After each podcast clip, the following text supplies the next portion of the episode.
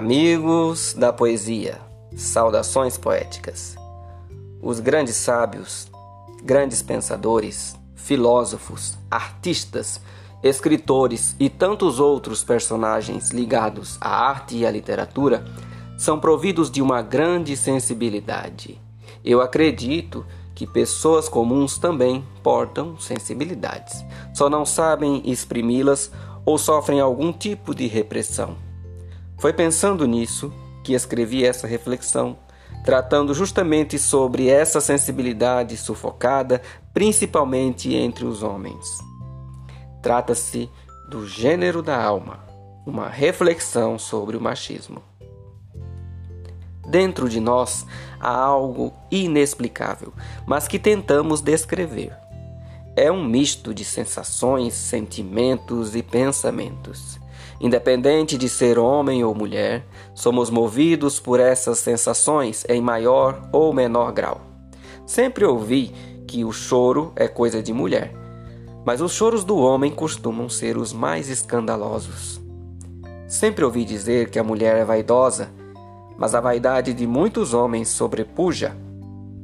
Cresci numa época ainda machista em que o mocinho sempre salva a jovem donzela, que por sua vez é tímida e sensível. Ao homem não era permitido chorar, nem ter qualquer emoção. Além disso, tinha que ser o provedor da casa. Mas este homem tinha preso em si os mais tremendos sentimentos que convertiam-se em rancor, arrogância e violência.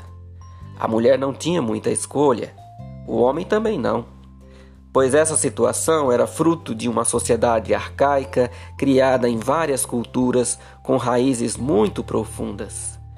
Foi e são necessárias muitas vozes de todos os gêneros para libertar o homem desse machismo insano. O homem pode, com toda firmeza, ser homem, gostando das flores, das cores, da arte e de todas as outras coisas aparentemente femininas. A convicção dessa masculinidade está no âmago, não no exterior.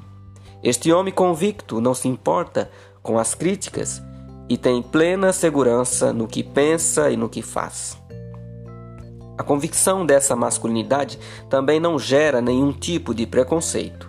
Há homens, mulheres e tantos outros gêneros, mas o que importa na verdade é a alma.